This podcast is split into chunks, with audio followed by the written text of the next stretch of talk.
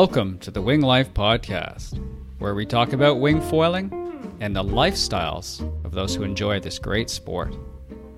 All right. Hey, James. It's, uh, it's great to meet you. Uh, looking forward to seeing where our conversation goes today. Yeah, thanks for having me, Luke. Uh, it's good to, to line it all up. And uh, yeah, excited to get into it.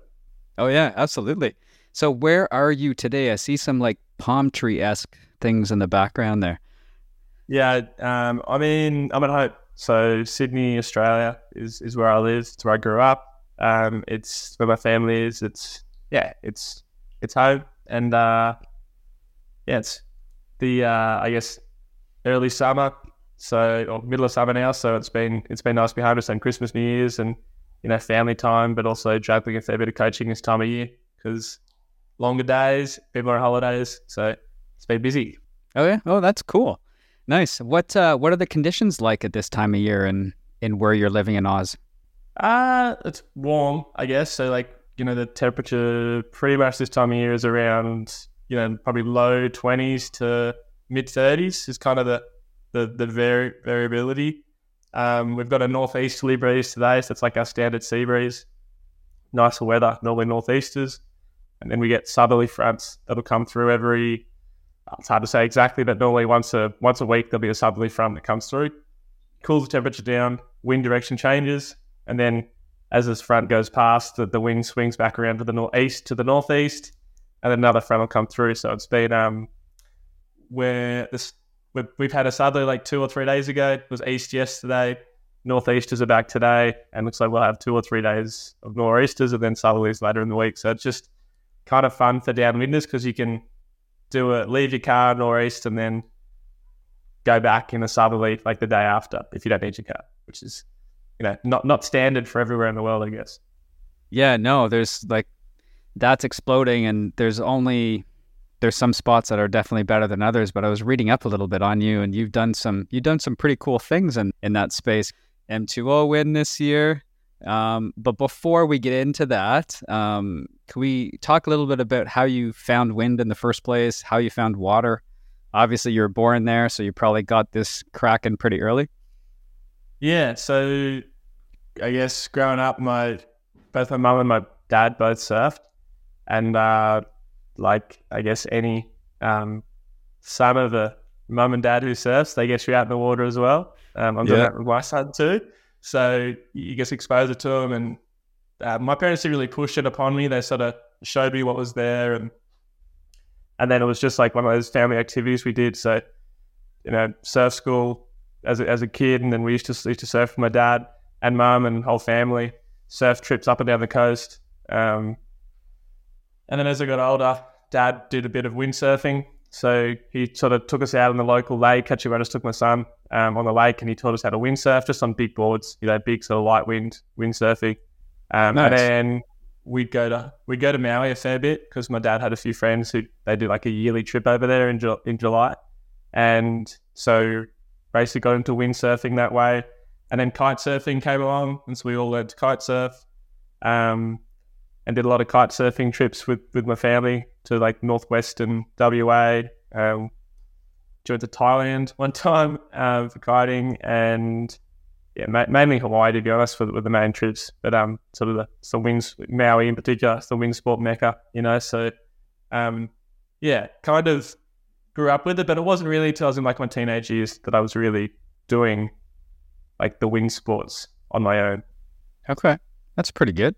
You know, one thing I've always been amazed with, like people who live in warm countries, because we're in the cold and snow here most of the time. So we escape to the warm. So I always thought that people from the warm would escape to the cold for some different, but they normally don't. so I was like, huh, that's always, it's anyway, sidetrack, but I was always fascinated by that point because people from Hawaii, like my friends, will go to Bali for vacation. They won't go to like Switzerland or somewhere cold. But, anyways, Yeah. I think it kind of comes down to the cost.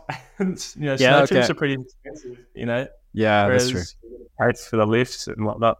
Um. Fair. Whereas, and and my my mum doesn't like the snow, so you know it's like you. the cold, Okay. know, it's definitely warm, you know. So it was always that growing up. It was like we go, yeah, it was mix and match. But yeah, we did we did snow trips too, but mainly, um, mainly warm trips, I guess, for the Okay. for the growing up. Hey, yeah, fair enough. the- That's cool. yeah. When did you get into supping and whatnot for the first time? Yes, I got into stand up. Actually, I was over in Maui doing. I, I, I was had been kite surfing for a few years, and I was mucking around with back when you learn to kite. You generally learn in foot straps, and um, I was mucking around in this. It was a super fun day, and I was trying to get barreled on the kite, and I kind of just got it wrong, and sort of went up and over, and one of my feet came out of the straps, and the other stayed in the strap, and I sprained my ankle. So the next few days there wasn't much wind, and I couldn't. I could walk, I could swim, um, but I couldn't do the the pop up for for shortboard surfing. So. I was like, all right. So I did. I went body surfing one day. I just got a couple um, waves that way, and then my dad was like, "The surf's pumping. You're not body surfing. You need to get a, get a board." So we went to the local uh, Hi-Tech actually in Maui in Kahului.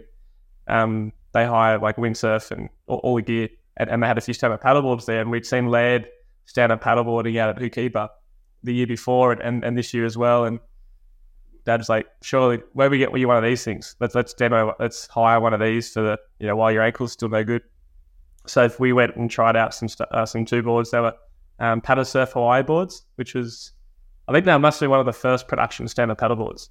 Um, oh, cool. and we got them out at some of the outer reefs on some windless days and some a bit of swell, and it was it was so much fun. Like not only was could I catch waves and not hurt my ankle again, but even better, it was we were surfing these spots that you wouldn't be confident enough to paddle out in your shortboard because it's like you know five, six, seven hundred meters out out of reefs.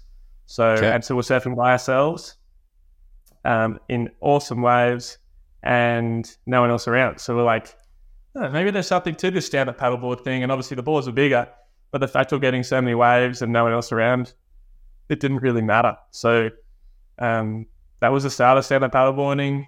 And that was, well, I don't even know how long ago that was, but that was right when stand up paddleboarding was starting to, to sort of grow. And um, we got home and the local shops didn't even have stand up paddleboards yet.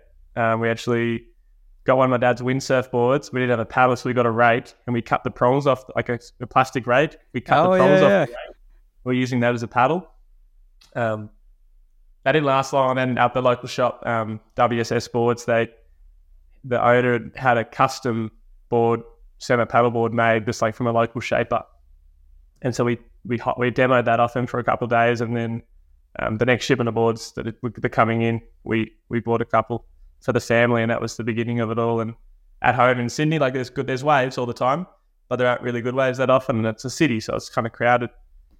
So with a stand up paddleboard, you could go to like outer reefs, you know, around like sort of waves that aren't as good, but you could get them um, to yourselves. And so more waves, less crowds. It just made sense. Easier in and out. Oh, that's cool. Yeah. When did you think about starting to compete?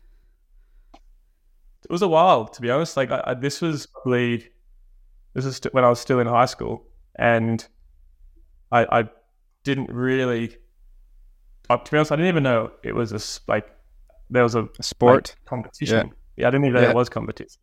My brother worked at the local shop, that WSS Fords, and we'd gone to a few of the local like Sydney Paddle Surf Club um, surf comps, and I, I usually when I, I went to two or three, and I, I I think I always made the final and came like I don't know, I don't think I ever won it, but I was like in the top three at those events. Um, but I, it was just like coincidence, and I hadn't really trained for it or anything. It was just like fun, something to do, and basically to try out a few new boards. I think I actually snapped a board in one of the comps. um, Oh, really? Just it was just a beach break, and um, yeah, it wasn't a good thing to do. but it's just like like up surfing. Like it was just surfing a big board, and I was kind of um, it, it seemed to work okay. Whereas I was competing against a, a lot of stand-up paddleboarders aren't surfers first, basically. So Okay. because I surfed um, and was a decent surfer, I was competing against guys who were just stand-up paddleboarders and didn't necessarily surf. So the guys that were winning were, were good surfers as well. But you know, it was um, early days, and yeah, it was uh, it was fun competing and doing that. But it wasn't something that I had ambitions to compete in. Okay. But slowly kind of inched into your life and and figured it would be something that you would do, I guess.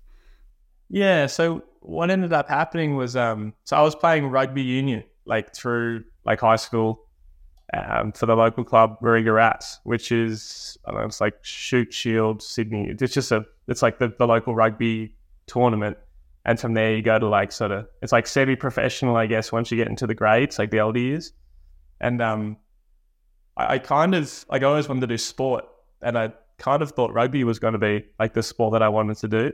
I, as I said, I didn't even know that stand-up paddling, it wasn't. I didn't know stand-up paddleboarding wasn't a like a career choice, I guess. It wasn't a Yeah. something that you do and get paid for. It was just something that you did. Um, then growing up, I was like the dream was like be a pro surfer, but I, I just wasn't. I was a good surfer, but I was never the best surfer. You know, it was like that'd be cool, but it's um, it's so competitive here in Australia and, and, and around the world now. It's um, I think I definitely made a good choice um with the the alternative ocean sports. Um, so allows it to be a bit more fluid between disciplines. Uh, but yeah, so I, I, played rugby for ages, and then my, my dad was training for Molokai to Oahu. He was doing it with a friend um, who actually grew up with, uh, but had actually moved to Singapore, and they were doing teams. So my dad was training in Sydney, and um, his friend Norby was training in uh, Singapore, and basically we would surf at a spot, and we would drop dad off, and then we go to a spot where the surf was good, and dad would finish where we were surfing. Um, Okay. And I always question like, why are you paddling? Like the surf's pumping. Why would you be paddling? You know, downwind. It's like it can't be as fun as surfing. And um, you know, now I, I'm the the last time I like the shortboard surfing has definitely taken a back seat to you know downwind paddling or foiling or whatever or winging, you know, whatever it is. So it's Yeah. funny looking at it. But um, yeah, that was the first time where I sort of understood that there was like this sort of competition, I guess, in stand up paddleboarding. Hmm. And then uh, uh, still wasn't interested. And then I basically went to my first stand up paddleboard event, which was the Marine Villa Classic, which is a pretty famous windsurfing event. You know, all the pros back in the day used to come to it. It's had its like 40th, 41st year uh, this year in November. And I went down to that and um, I'm basically, it wasn't really the event that got me going. It was, I met people that were competing. JC Shimahara, um, Toby Crackle and Kai Bates. And um, basically there was an event in Sunset, Sunset Beach on Oahu, North Shore. And uh, they said, oh, you should come and do this event. You, you, you'd, you'd, go for it. They said, oh, you'd, it'd be good. Like we we can all go over and have a bit of a trip. And I was like, dude, Sunset Beach, we can go surf Sunset Beach on stand-up paddleboards. That'd be sick. And like in a competition, like to have it just, you know, throw the people out. I'm like, yeah, let's do it. So saved up and flew over and um, made it through the trials into the main event. And um, I think I bombed out in the first round, but it like the basically the, the organizer Tristan was like, okay, well you've qualified for the rest of the tour if you want to come to it. And then I think the next event was in Brazil, and then there was a couple in like um, France and Abu Dhabi and the wave pool, and anyway, that was the beginning of, of all of that. So I wasn't cool. um, sponsored at that stage. I was just like just to pay your way kind of thing. Yeah, yeah, exactly. Okay. Oh, nice. a good start of it all. And I, I, I think I'd started doing a little bit of racing at home. That the first race I ever did was a uh, was a in a northeasterly run, so not too dissimilar from today, but from Mona Vale to Brownwater, which is a pretty standard run. But um, there was a storm coming, and and the race started like must have started like forty five minutes before the storm hit, and this hailstorm and a southerly change. Literally, when we were Oh, shit. just past halfway, we got hailed on. The wind turned direction, and my brother, my dad, and I were all paddling these boats. Like we haven't really paddled. We're just like, oh, we'll do this race. It's only eight k's, so we'll, we'll be fine. Like we've Yeah. done stuff in the ocean before, and this, this hailstorm hit us. And my dad and my brother and I like, were all sort of racing, and we're like lying down, like paddling into the, like paddling into the the hail and the wind and the hail. And um, I was actually on a 12.6, and my brother and dad were on a 14 footer. And my brother thought he kind of stitched me up, putting me on the shorter board. But because the board was shorter, it was a little bit easier to paddle into the wind. Like it was hard, easier to go. So, um, so, so I, I beat them. I beat my brother and my dad in that race on the shorter board. And I was like, let's, yeah, actually, we didn't, we didn't race again for like another This episode is brought to you by Saladita Kite School in La Ventana, Mexico. If you caught some of our uh, stories yesterday on Instagram, you'll have seen that I just got in a couple epic days of downwinding. We got a 10 kilometer downwinder done with my buddy Mickey from Salt Spring Island. Today, I got in an epic one with my friend Britt. Um, we went from Latuna all the way to the beach and back. Um, heck of a fun time. If you're looking to learn, there's nothing better than getting a lesson from the pros at Saladita Kite School. They are positioned at Latuna, and now that I've been here a little while, I've gotten the opportunity to visit to a couple different spots. It is one of the more beginner friendly beaches with some nice sand, so you're not walking on any rocks. Um, they do offer professional jet ski assisted kite and wing foil lessons. Um, so once again, they're at Latuna. So if you want to grab a beer after, grab some ice cream, grab anything, it is a nice little hub there. So you're not just stuck kind of in the middle of nowhere. So they have you covered if you want to learn how to kite, foil, or looking into downwinding. They got top quality gear as well. Uh, so don't hesitate. Book your lessons today by visiting saladitalaventana.com or send them a message on Instagram at saladita kite school at saladita kite school. And do another one of those for like two years, as you can imagine, like a hailstorm, headwinds. It's not really what That'd you sign up intense. for. No. Yeah.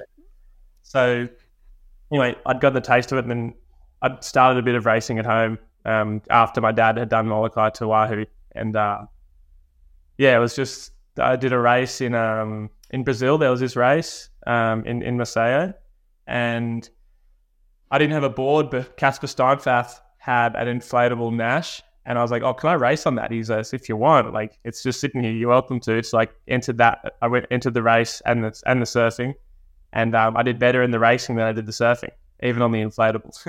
in I think I made the finals sprint on the inflatable, and everyone was like, "Who is this guy?" Um, and it was just, Hey, good for you. you know, it's just like I, I come from rugby, so I had a bit of power.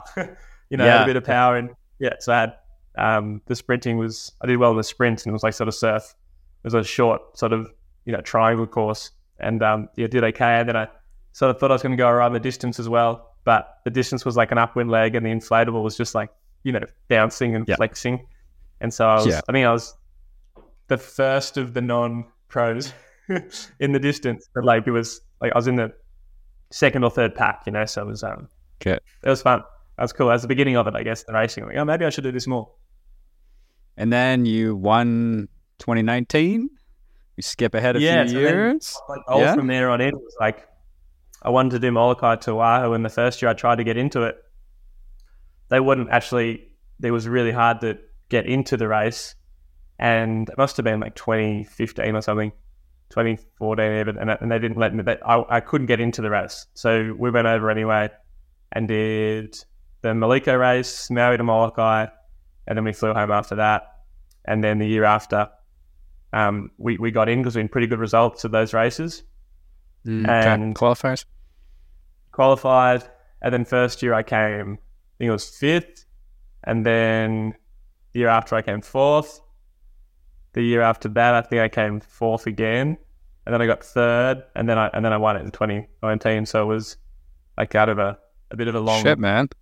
long That's road. But it was, impressive. you know, it was one of those things that just sort of that was my goal every year, and just sort of work hard for that. And yeah, Yeah. that was fun. It was a cool journey. There's a lot more to that, like board design and brands, and you know, it was starting with was started with JP originally because the surf's up so good. then I was trying to help them with their race board design and for what I wanted to do, like unlimited racing in Hawaii. They didn't didn't the bre- the I guess the, our ideas didn't align. So I left JP and I went to Sunova, who I'm still still ride for Sunova surfboards, and a mate of mine, Marcus Tardrew, uh, actually we got him on at the same time because he was an up and coming designer of, of stand paddleboards, and basically now Marcus Tardrew and I uh, started Code Foils together, so it's kind of like it's all led into it.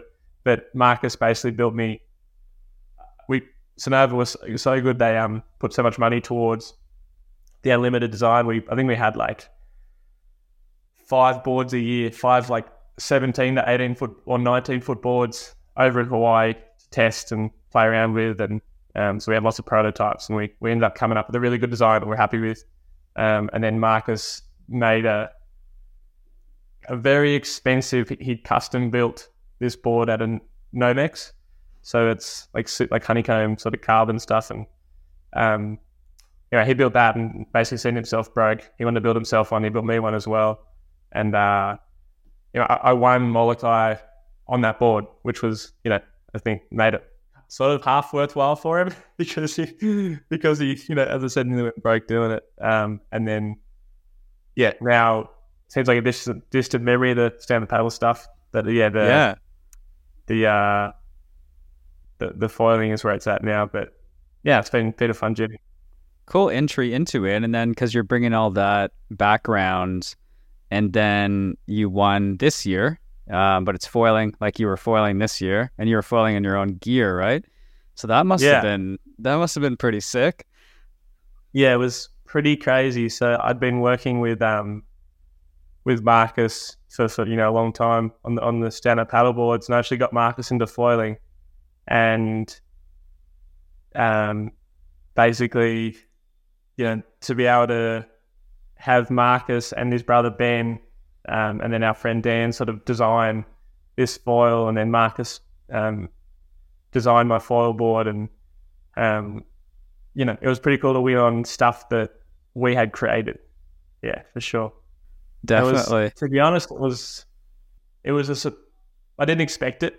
Like I uh my goal was to get on the podium. That was like the ultimate goal. If I can get in the podium, I'm pretty stoked because there's just so many variables and so many unknowns. You know, Molokai to Oahu hadn't run for four years, you know, since 2019 because of COVID.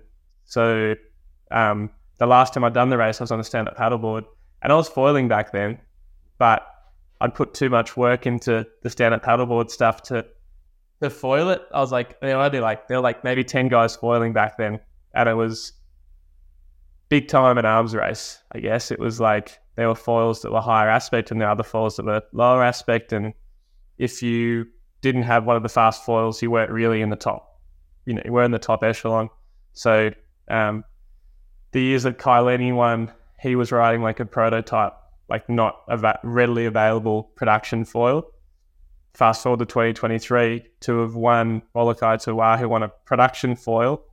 Um, the 860R in code foils was was a pretty pretty cool feeling you know. So yeah, that was very like sort of still picturing myself and Marcus, Ben, and Dan like on the phone after they're like, "Holy shit, that's really good. We didn't think you're gonna win though." Like it was just like this, you know.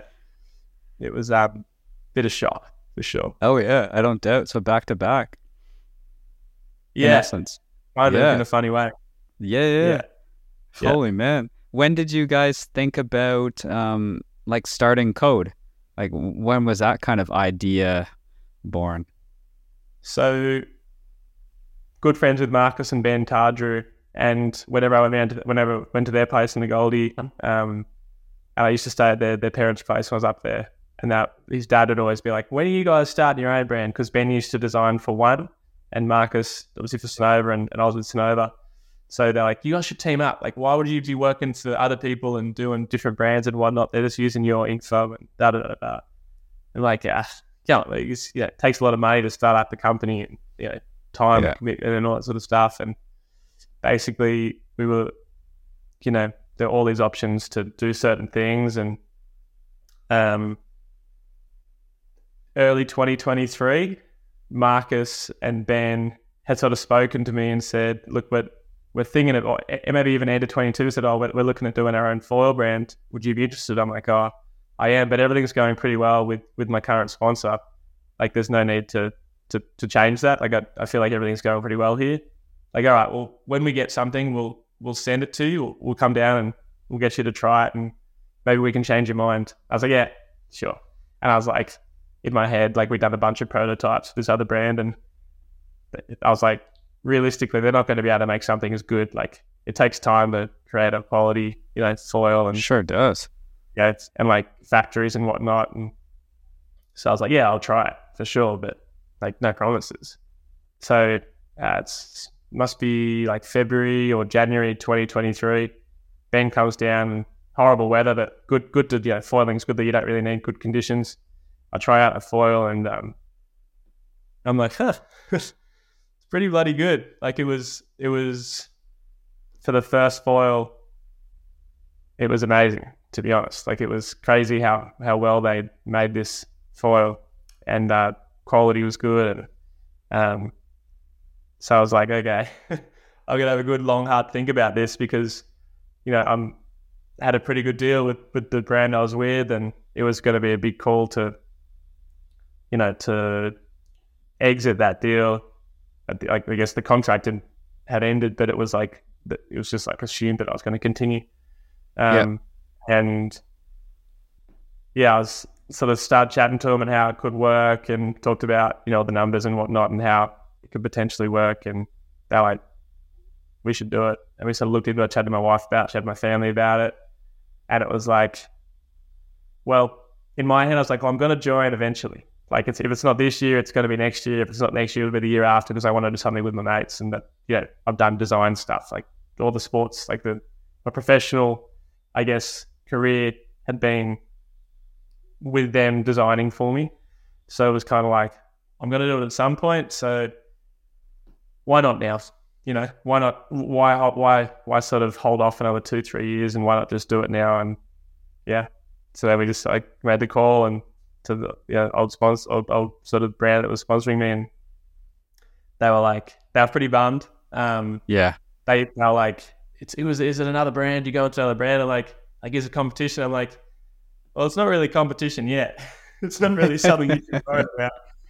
Um, and then when I told them what it was, they were, they were actually, to their credit, they were super stoked and uh, wished us luck. And um, yeah, that, that, I think they were happy that it wasn't another brand, um, but also, you know, kind of happy that because uh, Marcus was actually sponsored by this brand as well um, in the past. And he was like, okay, if you got to do it, I'm stoked that it's with, with those people. So good luck to you and it'll see you around. Sounds cool. Nice. And then slowly built from there. How how did the first year go for you guys? The first year, I think we launched in like June. So we and we won foil. So and that was the 850s. So the 850s is like uh, S. It doesn't really stand for anything. It's it's kind of like our all round foil. So it's great for winging. It's great for surfing, and and it's got it's got a good amount of glide that you can downwind it. And so we expanded that range from the 850 to the um, 980 and the 720. So basically, we had three foils by like sort of middle of the year. Then uh, I think in October we launched our R series, which is what I was using in Hawaii for the for Molokai to Oahu. And so we basically for our plan was to make sure we had foils that were going to be competitive for Molokai to Oahu. So we had like four, five months to get like downwind foils ready to be competitive against all the big brands and all the oh, established oh brands. Whoa. So we um uh, I don't think it's luck, but like Marcus did a lot of work. Marcus and Ben did a lot of work um, researching foil designs, researching you know all the stuff, and then Dan is an architect, so he he was he's in charge of doing the blends, so that you know how the mast or even the fuse attaches to the front wing and make it super smooth and whatnot. So I think it just had the right people designing the stuff, and um, because we downwind, we know what the foil needs. There's there's definitely some brands out there that are using other methods to test stuff, I guess. Whereas because mm. we all downwind, we know what we need, and we've we've all downwind in a lot of different conditions. So, you know, we know that you need a low stall speed so you can get up easy, and then once you're up, you want to be going as fast as you can. So you know, yeah. the range is the most important thing. And a lot of people get a bit hung up on top speed. We didn't worry too much about top speed. We're more worried about average speed because an average speed will win you a race. The top speed will um, get you a really nice thrill. But if it tops out and then slowly, you know, dra- gets really draggy after that, it's not really worthwhile. So, um, oh, yeah, fair yeah, enough. Yeah, that's a good point. Yeah. So we, uh, yeah, the, the, the, hard work paid off, I guess. And obviously, I trained pretty hard, and I was training pretty hard on the, you know, for a few years for this. Um, you know, the, the world record foil. Um, I did, you know, 213 k's in like 11 hours. Was, you know, training towards Molokai. If you can, if you can fall for 11 hours, you got to feel a lot of different conditions. Um, so you know, Molokai to our conditions, but yeah, it's been a been a journey. Yeah, how's that Guinness book? Like how um how'd that feel? Yeah, that was cool. That was something I'd so um my dad passed away in 2020 and I'm sorry to we'd hear. spoken about um we'd spoken about foiling really long distances. So my dad did a lot of triathlons and sort of endurance, like ultra marathons and whatnot. And I always said to him, like, man, that's stupid. Like, why would you do that? So it's such a like such a harsh on the body and he's like, Yeah, but and then the foiling came out and he's like, I reckon you could foil around Antarctica. And I was like, it's a freaking long way. Like, that's going to take a while. He's like, yeah, but you could do it. You guys in the roaring 40s, you know, the swells are big, the westerlies are blowing, you just go around. And it'd be cool to do that. I said, why don't we start something shorter? He was like, okay, what about, why don't you go from um, Western Australia to Victoria, which is, you know, around along the bottom of um, Australia. And I was like, what about like Bass Strait? Like start with something small, which is like Bass Strait is a pretty notorious channel. It's I think it's about 200 k's. And we sort of Okay. said, okay, well, why, why don't we try that? And then and I started trying to organize that. Um, and then COVID hit, so it was hard to even get out of the state. So we basically organized uh, to do this sort of um, went from the south coast, so 200 k's south of where I live. We just followed back in, in a good southerly buster, and uh, kind of to raise awareness of brain cancer and and um, and sort of I guess honor my dad's uh, dad's I guess legacy and, and name and and whatnot. Um, and, and just sort of just to do what we talked about, like to he was really good at planting seeds in people, and he, he definitely like he convinced someone to to do like a, he just can, he was good at convincing people to do something that was like seemed ridiculous, but he knew that were- it was within them. So um, I guess he did that to me again, you know. So he sort of said, "Do this," and there you go. So plans Yeah. to do more, but um, it's just really hard to organise. Expensive with boats and whatnot, and finding time with the family now is a little bit trickier. Oh yeah, with your little your little guys starting out into the world that you were you're in, which is going to be pretty fun, I think. Yeah, How does that feel with the little one kind of just looking and learning at everything that you're doing? yeah. Does it bring another he- dimension? Yeah, for sure. It it puts a bit of different perspective on everything. And everyone's like, when I was when my wife was pregnant, like, oh, life's gonna change for you, man. I'm like, yeah, it will for sure, and, and it has. But I'd say it- it's only gotten better. You know, so now it's just a it- like I don't want to be spending two hours out in the surf just sort of waiting for that perfect wave. I- I've been taking out like a big foil lately and just sort of catching one wave. You know, just sort of linking like sort of 10, 20, 30, 40 waves, just going around in circles, and I'm done in like 20 minutes, half an hour. I can come back to the family and sort of take it in the ocean and have a little swim or dig sandcastles with him or go for a swim in the pool or like today went for a little fall drive in the lake with him and just oh, like nice. it's it's more important spending time with I guess loved ones than uh, you know trying to you know show how good you are out in the surf or whatever it is or just you know it's just like different perspective and there's you just got to make the most of your time because it's the life's busy and they grow up too fast yeah I hear you. Yeah. So going back to your foils and tiers, I'm just on your website now, just looking to see like how everything connects. You want to do maybe a high high level because we could always talk to a designer more later, but maybe just give everybody a home kind of a walkthrough of of how and why you guys decided to design it the way you did. Yeah, so pretty. So, so Ben Tarju was designing for another Aussie foil brand. Um, I guess at 2020 or 2019 they started and they they built their foil from scratch, and they found all the places that foils break. Basically, they found Okay. that you know there's weak points. You know, weak points at the base plate. There's weak points at the you know the the mast to the fuse, and there's weak points at the front wing to the fuse, and you know so so basically looking at this, yeah, you can kind of see.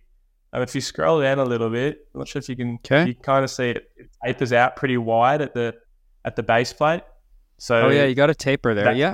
so basically, and, and the base plate's actually super thick and it's a big base plate. So the reason for that was look, that's just strengthening the connection from the foil to your board, basically to your feet.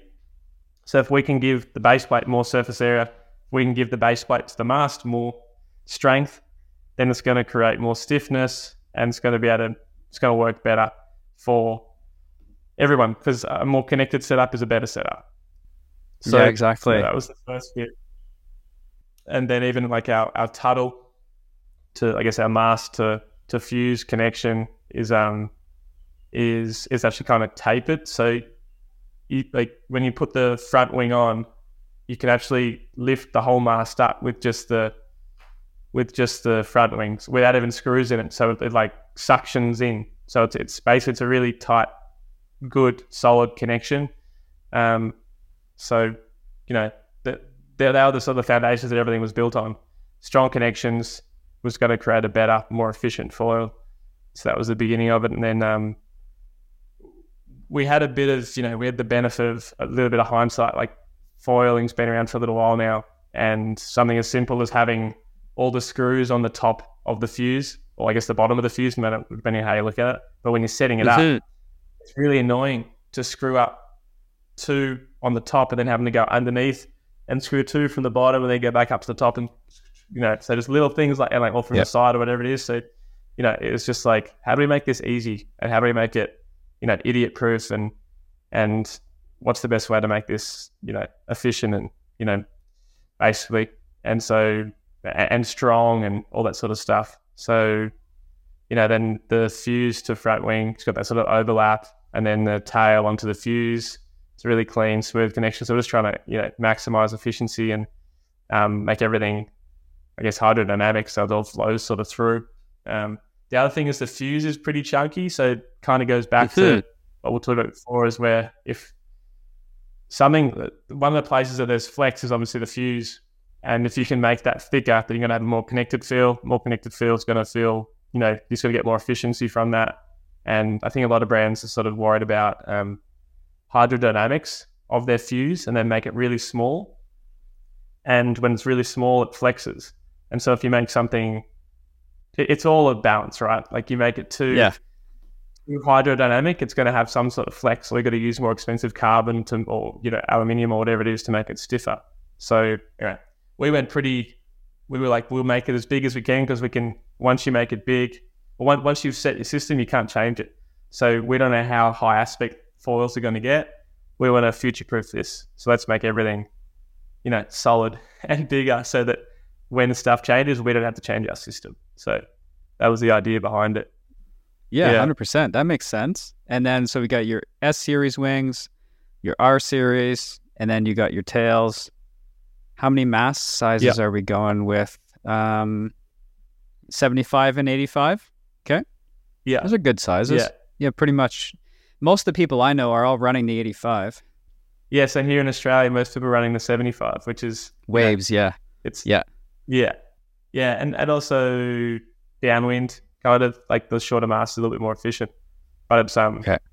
yeah, it's interesting the trends that are occurring and look, this is just the beginning. Really, we've got a lot of stuff in the works which I can't talk about. But um, oh, I probably can talk about the 1300S, which is our next release. By the time okay. this is released, it'll be out. the 1300S is just a bigger, just a bigger foil of the S, so it's kind of designed for you know dock starts, um, flat water paddle ups. But really, it's kind of designed for a beginner downwind foil wing.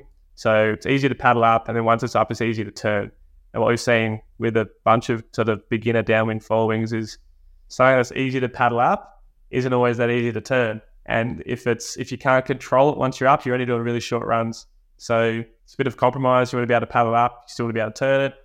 Um, some people can paddle up super easy, but you can't turn it. So this is kind of like it's the fall that we feel is uh, it, it's just the next one we're releasing. It's a bigger one, and it's um, for us, it's a good compromise of you know, control once up on foil and ability to get up onto foil. Because it's pretty kind of difficult to do. And I tried my first one this summer. It was a 1500 or something, and I was wing foiling it. But we were playing between tails because we didn't know. So I think it had a 220 tail on it. It was 1560. And it was very slow, but I had a super hard time turning it. So for like this is obviously you're an expert at this. So, what makes a good downwind foil from your experience for somebody brand new and novice and might consider doing it on the Great Lakes or uh, just doing it on their lake at home kind of thing? Well, I think the Great Lakes is actually probably one of the like untapped like locations Yeah. for downwind foiling because like Could be that's a massive lake. Yeah, it's and you guys have like the, the fetch is plenty, you know, depending on the wind direction and which side of the lake you're on. But I was chatting to maybe it was a client um, who's in like I think he's in Michigan. But anyway, he's so I think he was on the southern end of that lake, so he's right, and, and the winds blow straight to the the finish, and I'm like, dude, this is this is the spot. It's going to be cold, but you know the conditions, like basically, the fetch is plenty, and you, you only need about two kilometers of fetch or three kilometers of fetch before the bumps get good. And if the wind's super strong, you need less than that. So basically, what what makes a foil good to, to you know to for downwind foiling, and it's Yeah, for paddling and stuff. Yeah. yeah, when you're paddling, and even even winging to start with, like, but when you're learning on the paddle, you've got to be able to get up. So I see a lot of people sort of start with really small foils, and um, I guess our 1300 sounds like it's small, like you're on a 1560, but our, our foil sections, it, it's quite a slow foil section, I guess. Like it's quite lifty for what it is. So it was, it's got a good range, so it can go slow and it can go fast. And that was one of the most important things for us in, in foiling because if you can use a foil that can go fast and slow, then it's really hard to choose the wrong foil. you know, That's because the, ra- the range is everything. You know, and, and as conditions change, you're going to be able to still have the right foil because the range is there. So a foil that's perfect for down, like learning to downwind foil is that it, it, it has a low stall speed, so it lifts like at a slow speed. So, you know, if you can paddle to paddle and pump your board to around 10 to 15 k's an hour, like in that sort of ballpark, you're going to be able to get this foil to lift off. And most people can, that put a bit of time into it can get can get get paddling to that speed. Um, and then once you're up, you want to be able to maneuver it pretty well. And look, the, the problem is, and, and, and you want it to glide well. The problem is if you're looking for glide and you're looking for easy to get up, it's going to be hard to it's going to be hard to control basically. So you can go really big span and really small chord, and it's going to glide forever. But it's going to be hard to turn. It's also going to be harder Mhm. to paddle up in some respects because you go too high aspect, and it's like it, it like you push through the, the water column. You're sort of paddling and you're pumping, and you sort of stall out. It doesn't just take off. So there's this sort of you know you're, you're balancing speed, glide, and drag. And if there's too much drag, you lose your speed. If there's too much glide, there's no drag, but it's hard to get up because you need to go fast as well as slow, slow as well as fast. So it's just this combination of a few different things. And yeah, we're we're, we're still working on. it. I'm not saying we've nailed it, but it's like this is our this is our biggest foil to date. And um, for us to learning to downwind foil, it's really easy to to maneuver for I guess how slow it lifts. And uh, once you're up and going, it um, yeah, it's it, it turns well. Now, for fuse length and tail choices, is there something like for winging? Like I'm, some buddies are riding 60s, 50s because we want like on the lakes. I like just some snappy kind of quick turns. I'm not jumping, but we're snappy stuff. So, are you looking different fuse lengths or, or tails for uh, for what like based on your different levels for downwind? Yeah.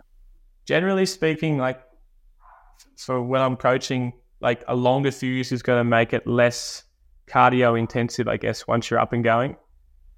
Too long a fuse can make it like hard to pump though, and it depends on the fuse and tail combination, I guess. So if I'm using a really long fuse and a really big tail versus the same tail with a short fuse, the the long fuse is going to make the tail feel bigger, and the short fuse is going to make the tail feel smaller for the same tail. And it's all about Hmm. leverage. So if if this is my tail and you know it's moving up and down this much with the with the long fuse, and so you're moving up and down this much, and the short fuse is just it's it's um something I've only really found out in the last sort of two years. But the the fuse length makes a big difference on this how small or large the tail feels.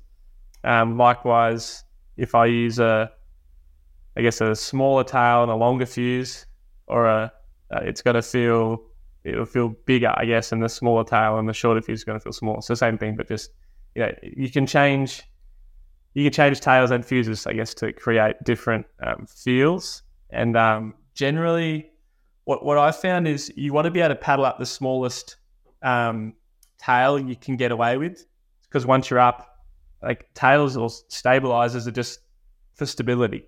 they're not helping you with speed. And the bigger the tail is, the more drag there is, therefore the less glide you get. So if you can paddle up a, a 142 square centimeter tail versus your friend who can only paddle up 188 square centimeter tail, on the same, once they're both up, the person on the 142 tail is going to glide for longer, just as long as they get it to this, the, the speed that the foil wants to run at. The other thing is in lakes versus ocean, generally the lakes have a bit less energy. so because there's less fetch.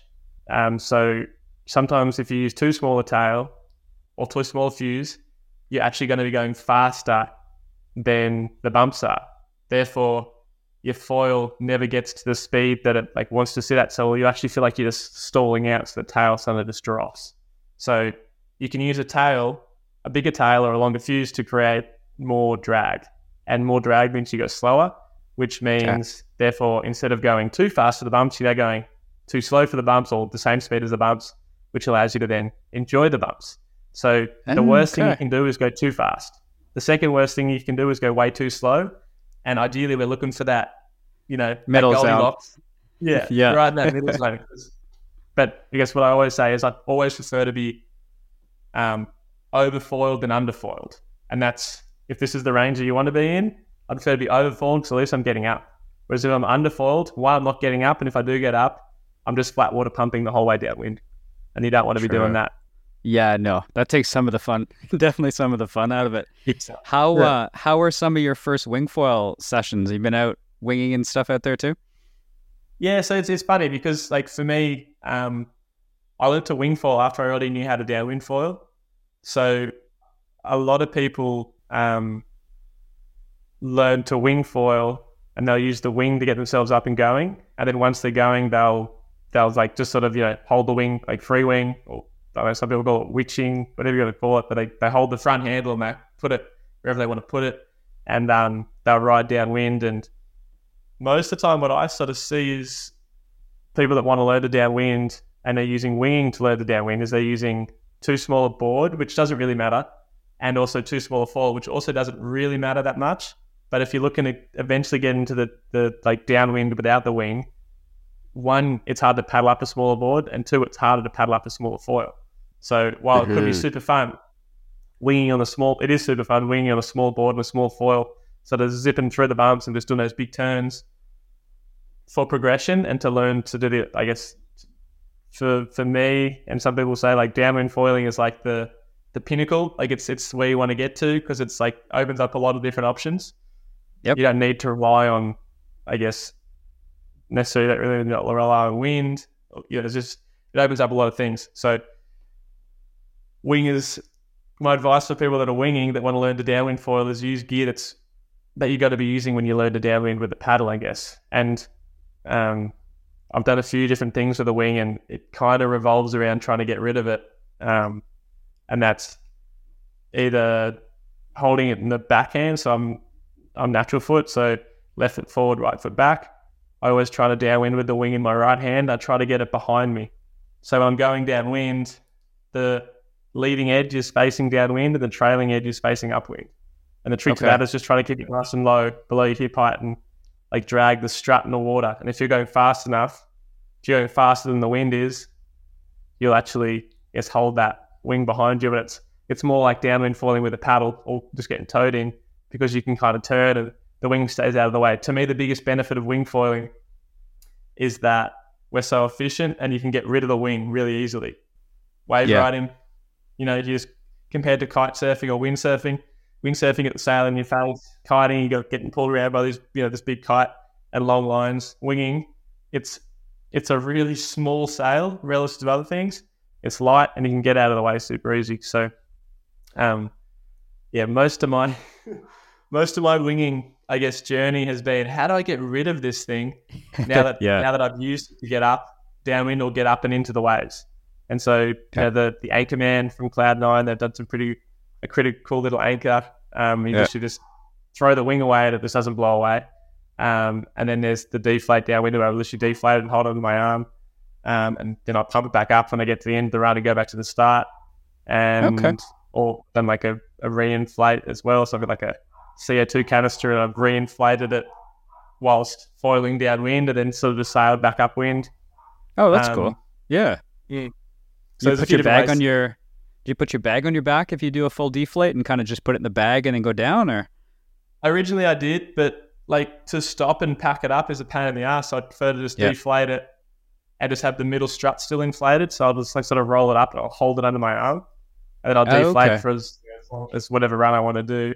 And then when I get to the end, I get the pump out of my backpack and I'll pump it back up, or I'll just finish on the beach where I want it and drive back up. But yeah, it's like my my winging journey has definitely been a bit different to other people's. I'm I've never really been too interested in the freestyle stuff. Um, mainly because I don't know. I just never been good at backflips. Even as a kid, you know, you, everyone does Yeah. backflips. And as a kid, I did the backflip on a trampoline, and I landed weird, and I bounced off and into a rock, and like got stitches in the eye, you know, next to the eye. So maybe I'm scarred from that. But just the aerial stuff has never been my deal, um, and the speed stuff hasn't really either because I grew up surfing.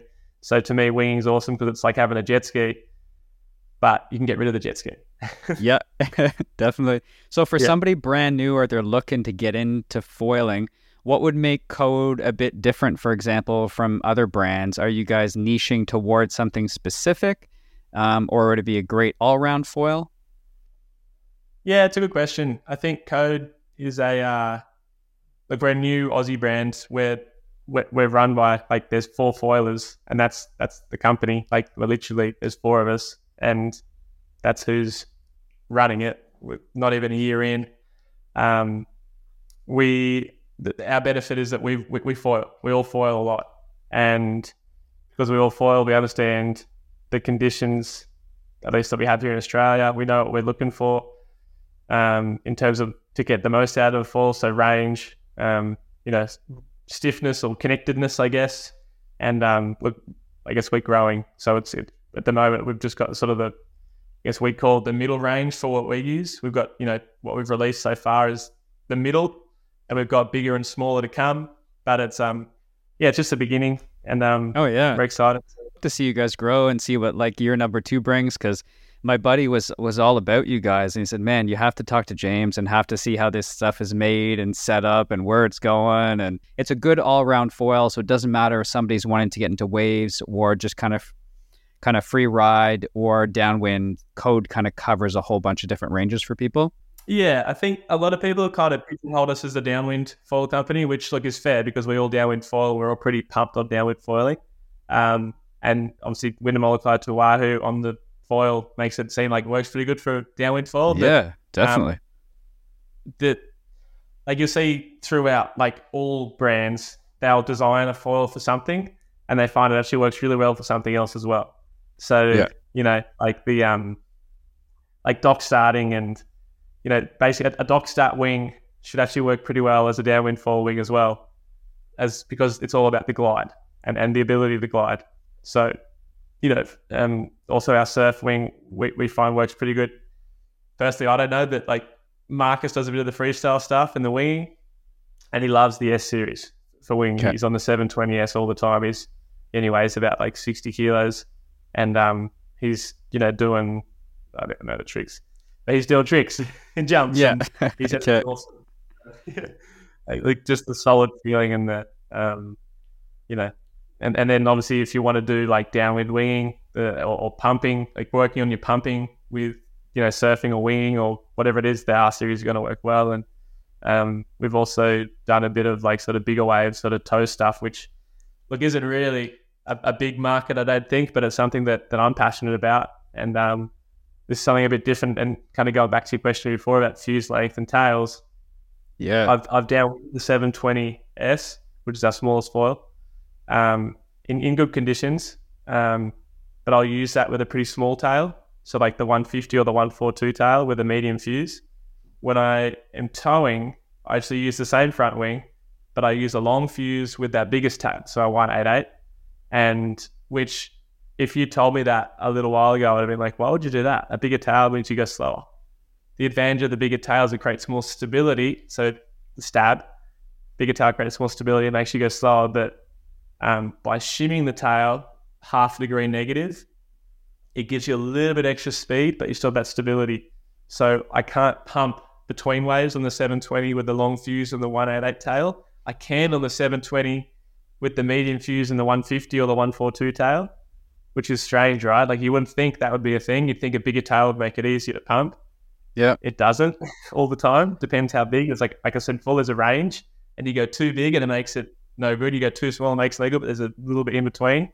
So, for, but for turning, I guess the the bigger tail with a longer fuse gives you a lot of stability. It means you can just sort of rip the turns harder, and it makes the foil feel completely different just by changing um, fuse and stab and the size of the Hmm. fuse and stab. So it's Oh, that's just something cool. to think about. Like, that I, I- to me, it's like I was saying before. It's like only in the last sort of six months have I figured that out, and that's like, wow, I didn't know that. So There's so Yeah. much to it. Like I talked to Clement Roseyro this morning. He's a French guy, and he's like, I think- surfing Mavericks and Nazare, and we talked a little bit about foiling and that stuff. And he was saying that what his problem was is that he was going so fast that the board, the wind would push his board up, and so he would get lift from that, lift from the foil, and he, and so we talked briefly about it, and he was like, we went through a lot of the safety, but the big thing was is like, how do I keep this thing nose down so that I can get this thing going, keep it controlled, and then make everything either a bit heavier because he's hitting like 70 or whatever. He's charging big time. So like I'm always curious as to what everybody thinks about this because it seems to be that there's like it's going to push that way slowly to bigger and bigger Yeah. stuff, but you have to do it like within control. Yeah, I was chatting to a mate the other day, and they're like, "Well, why, why do foilers want to surf where surfers are? Because yeah, in, in Australia, we have lots of you know surf beaches, and you know foilers are. It's just going to happen. Like foilers are becoming more and more like they're sitting out in the same spots as surfers, which look you don't need to, but I understand why people want to because basically when you're learning, same as when you learn to surf, you don't need very good waves. So, you know, like bad waves are great for learning to foil.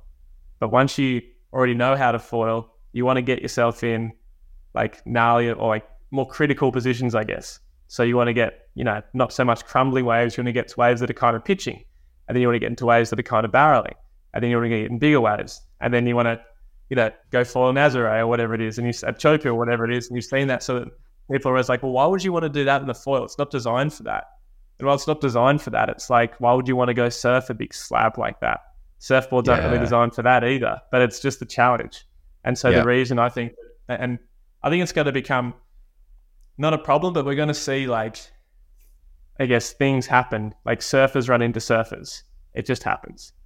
Foilers run into foilers, and foilers run, and surfers run into foilers, and foilers are going to run into surfers, and it's just like, like the problem with foiling is we're using a really big fin, and it's kind of sharp in some places. Yeah, definitely. But um, I think it's we're going to have to learn to coexist because yeah, people say yeah, in in Sydney's eastern suburbs, so Bondi to Maroubra, you're actually not allowed to foil during the patrolled hours. So basically, you're not allowed to foil when the lifeguards are there to tell you you're not allowed to foil.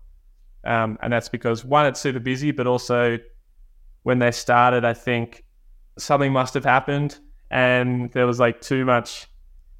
I don't know. Someone complained, and now foils are banned from from beaches. And like, even if someone's doing a downwind run and they're coming into the beach, foilers have copped grease, copped grease for coming in at the beach. You know, but like, where are they Oh, supposed wow. to come in anyway?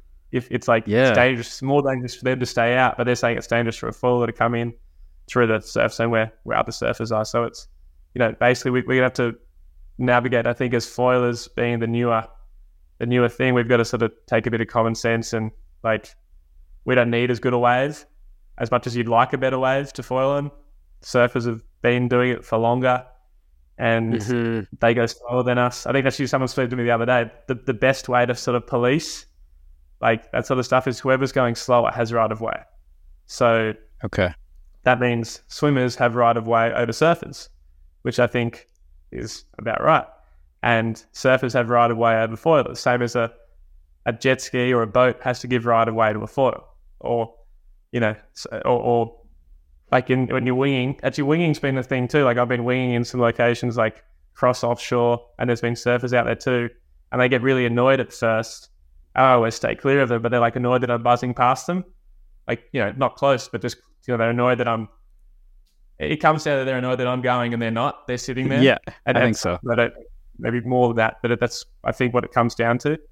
Um, so it's like just giving space and um, I guess understanding and communicating. I guess I always sit down and chat to the person. Like I'm just gonna catch a few waves. Like I'm not gonna be out for long, but this is really good for winging. And you know, most time I'm catching the waves you don't even want. So just That's so you true. know, I'm gonna be here for 20 minutes. And just communication, I think, is really important. Okay. Yeah, I found that because I was in Tofino, like on Vancouver Island this year, and I was wing foiling that, like Long Beach, and there was five or six surfers there. It was the same premise. They were looking over, and then I was just lapping stuff, catching the shoulder, kicking out, not getting into any sections. So I was just kind of learning in the waves, and um, they they were pretty decent about it. One guy waved over, some were kind of grumpy because you are catching a lot more. You're getting a lot more action, so it's like, a- and for that aspect of things, I can get it. But I think we'll just have to learn how to coexist, and it's just so awesome that we have more and more products coming out, more and more companies coming out with some unique styles of things, and that we're all going to be able to kind of enjoy all the variety of disciplines that foil is going to bring. So, it can only get better. Yeah, and that's kind of the exact reason that I guess I've been really into the downwind stuff is because surf zones are only going to get more crowded. Is the way I see it. Like even the lesser quality waves are already, you know, getting crowded here in Sydney, and it's like, like sometimes I'll be out foiling on my own bank by myself, and then a surfer will paddle out because I said that I'm sitting there, and I'm like, I'm sitting here because it's the worst spot along the beach, and there's no one else here. Why barbers? Oh, we saw you get a couple. Like, yeah, but I'm on a foil. Like it's a different sort of. We're looking for different things. Whereas downwind foiling, when it's super windy and you're out to sea, there's literally bumps everywhere. And I'll be going out with, went out with ten people the other day. Once I got going, I only saw two people. Like, so there's ten of us launching and starting at the exact same location. Once we're going, there's one person 200 meters that way, and there's another person 200 meters that way, and then there's you know it's just like, and you're usually trying to ride the same bump, but then you sort of peel off and you go left, I go right, and all of a sudden we're hundreds of meters apart, and you got to sort of work yourself to get back to get. So basically, downwind foiling in my lifetime, I don't think is going to get crowded. Whereas surf foiling and surfing and all that stuff, I've seen it already through surfing, through stand up paddle, through kiting, to now foiling. It's just getting more and more crowded everywhere. Every surf zone is getting more crowded because it's, you know, everything's just getting bigger and everything's getting better. And there's brands are pushing more surf craft. You know, surfing from the 90s to now has changed a lot. Um, Oh, yeah, big time. WSL is a lot more Sort of pro than what it was back in the 90s. So it just you know, this means more more people have more people doing it, more people having fun out there, but also more people to share with, which is that's that's the key word, I guess. We got to learn to share. Yeah, pretty much, pretty much. And we get to share and we get to try out all this cool gear and all this brand new gear coming out. I'm pretty stoked Yeah. to see this and I'm looking forward to getting to be able to try it. Um, are you guys going to head down to, I know it's a pretty far journey. Are you heading down to AWSI next year? We're talking about it. We were kind of Okay. bummed we didn't make it this year. We we actually prioritized um, the Hood River, the Gorge Paddle Challenge. Okay. over it, I just because we were in Hawaii and we're like, oh, we can go do that and we can kind of, you know, talk to the shops there and talk to the people that are there and sort of tap into that market. But AWSI is definitely on the hit list this year. We're lucky enough that um, Foil Drive um, actually brought a, a code foil over with them. They're like, they're mates of ours. And we said, sort of, if you're going over, can you grab this? And um, Josh from the foil shop in Seal Beach, he lent him a few foils too. And um, we, while we weren't there, um, our foils were, and we got a good bit of feedback from uh, from just our foils there, which was cool. But yeah, Sweet. it'd be cool to get um get us get get you know, some representation from Code Foils itself rather than just the the foil drive and, and friends of ours. Well, like that's a step one, man. We can't expect too much from you guys for your first year. Coming out with a foil as good as, as it is, I think, is a pretty good first step. And then uh, I'm- I'll be I'll, I'll be there next year. So even if your your foils are there, I'll definitely take them out for a rip and and see what they feel like. I think that that place is like it was my first time um, foiling there. It is insane. It is so good. Yeah, yeah, I haven't been there for a while, and um, the foils have gotten a lot better since I've been there. But even when I was there in, wow, honestly, I think last time I was there was like 2018, um, and it was fun then. but I know Yeah. there's a lot more people doing it now, so it's just going to get, you know, for downwind, which is what Hood River basically is. It's Yep. it's epic. Nice. Well, hey, is there anything else you want to kind of chat about, introduce the community? Anything else that you think comes to mind? join the Code Foil Riders group on on Facebook. You know, that's something Okay. that's um that's getting a bit of traction now. I'm not sure how many members we have, but it's like there's you know more discussions going on in there. So if you want to know more info about Code Foils, head there. Um, I also coach, so like um, Coach Casey Club is something that I've sort of developed over the last four years now, maybe four and a half years now. It's like an online resource um, that you can learn to. Like someone asked me the other day, how do I get better at pumping? What what do I need to buy? And I was like, ah, well, probably a Coach Casey Club membership because, like, no, like you, people try to buy their way to being better at something. And look, you do need the right equipment to a certain extent, and um, but the best sort of benefit, like the most cost beneficial way is fifty bucks a month, fifty Aussie dollars a month, which is even less, fifty Aussie dollars a month, and I can sort of look at um look at your technique and sort of help you hone in your technique and make it suit to your um, your equipment and your conditions. So, and I guess there's not too much of that sort of stuff going on at the moment. So, yeah, if if you want to improve your foiling, check out the Coach Casey Club because it's um Cool. something that's it's grown a lot over the last little bit, and um, I've taught a lot of people to downwind foil, you know, in the last couple of years through like having never met them, just through this platform, which has been pretty pretty rewarding. Oh, nice. So for your $50 plan here, you get access to Coach Casey Facebook group. You got all your online courses and training programs, weekly talk back, Tuesday group video calls, and access to replays if you miss out. So for those not on not watching on video, just on audio, I'm just kind of going through the website right now. And then you have direct access to Casey's email, so that's pretty cool. So minimum three months from 50 to 525. So you got 50 monthly, 150 for three months, 285 for six, or you can go uh, annual. And then you got your premium, just that big step up. Do you want to walk us through what premium would sound like for people? Yeah. Look, premium is pretty much exactly the same. So the weekly sort of coaching calls are like open to everyone, all members. Whereas the premium, you, you it's a personalized coaching call. So every every two weeks we sit down and we have half an hour where we chat about whatever you want to chat about, and we go through any videos that you've you know recorded in the last little bit, and we set up like a personalized training program and you know drills and skills and stuff to get you sort of ready to go. Um, so it's just a more personalized thing, and not everyone's as confident in the group format. So for those that are a bit more, I guess, shy and just want the the best information for themselves, then the premium is sort of what I recommend. Beautiful. And then you got camps, clinics, you got workshops, sup lessons, downwind sup lessons, sup and prone foil, downwind foil, learn a wing ding. That's always pretty good. Cool.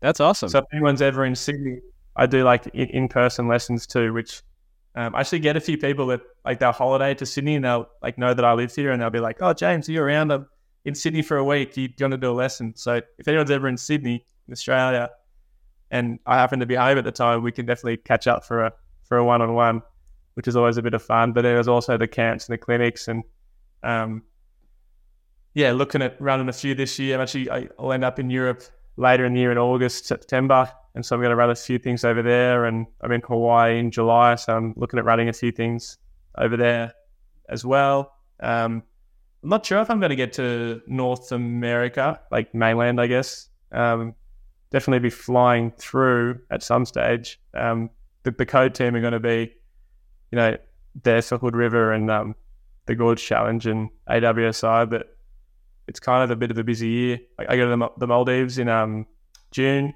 for a, a, foil camp on a like a big luxury boat with um, moon tours, which is that's gonna be fun. Yeah, which has been a been a fun one. I did um, before COVID. I was doing stand up sort of tours over there with moon tours, and and uh, last year we sort of trialed a bit of foil and stand up, and then this year it's just just foil. So we're going to try to um, see if we can find some uncrowded sort of foil zones and definitely not limiting it just to surf zones or the channels where the you know the atolls where the water runs out, the wind's going along. It's epic bumps for winging and downwind foiling, and you know dock starting off the boat into the bumps. And there's a few different ways to to sort of have fun over there, and with you know with with a you know liveaboard boat and you know a dinghy, and we have a jet ski as well. So it's going to be some fun, that's for sure.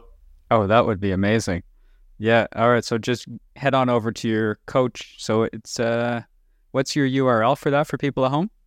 It's caseyaus.com. So caseyaus.com. And um, yeah, check that out because it's uh, yeah, it's a, it's it's a fun one. I actually just came back from the Motu as well. That was a pretty fun trip. Um, if anyone's never heard of the Motu, you need to. the Motu is a pretty. It's like uh, it's Disneyland for ocean sports. Um, an island basically sandwiched between four or five like world class surf breaks. You know, Cloudbreak, um, restaurants, the Motu lefts, Wilkes, um, swimming pools. There's all these spots that are just like awesome waves on the day for surfing. But then if it's windy or if it's closer, like smaller, it's amazing for foiling. So um, you can actually book me as a coach at the Motu um, and the, the Motu website as well. If you want to head over there and work on some some any sort of foil or surf or stand up stuff, which is a pretty cool opportunity as well. Like this place. Yeah, that's it. That's the little island. Yeah, that's Namotu yeah. Island Resort. Whoa. All right. For folks at home that aren't on YouTube, you might want to hop on YouTube to watch this. This place is phenomenal. Whoa. That would be pretty sweet. It's a little, little tiny spot, eh? Tiny island. Actually, I was, I've only been there once and um, it was only about a month ago. And um, I actually never walked around the entire island just because I was too busy doing stuff. We're just like flat out the whole time there. But basically, um, I guess the left side of the island, if you're looking at it, like the the, the sandier side of the island is where you get on and off. And um, there's basically snorkeling and it's there's foil waves right out the front there too. Um, but anyway, it's it's amazing. It's it's somewhere that it's got to be on the bucket list for sure. Um, the Motu, it's a cool place. Okay, good to know. Well, hey James, thanks for uh, thanks for taking time out of your Sunday morning to talk to us over here in North America, and um, stoked to see and try out your foils. I'm gonna tell George we had the time to chat, and I'm really looking forward to trying these puppies out. Yeah, no, really excited, and yeah, thanks everyone for who's gotten behind us so far. It's been a uh, not even quite, not even a year yet since we launched. It's about, about nine months, about or maybe even less, sort of eight, eight, seven, eight months since we launched, and it's been a it's been a journey, and you know, everyone that's you know been a part of it, just asking questions, interested about the Code Foil stuff, or having you know tried it or even bought it. Um, thanks for your support because uh, it's we're growing and it's you know it's only going to get bigger and better from here. So uh, yeah, really appreciate it. Awesome, man. All right, hey everybody, thanks for joining us tonight, and uh, stoked to see you all next time.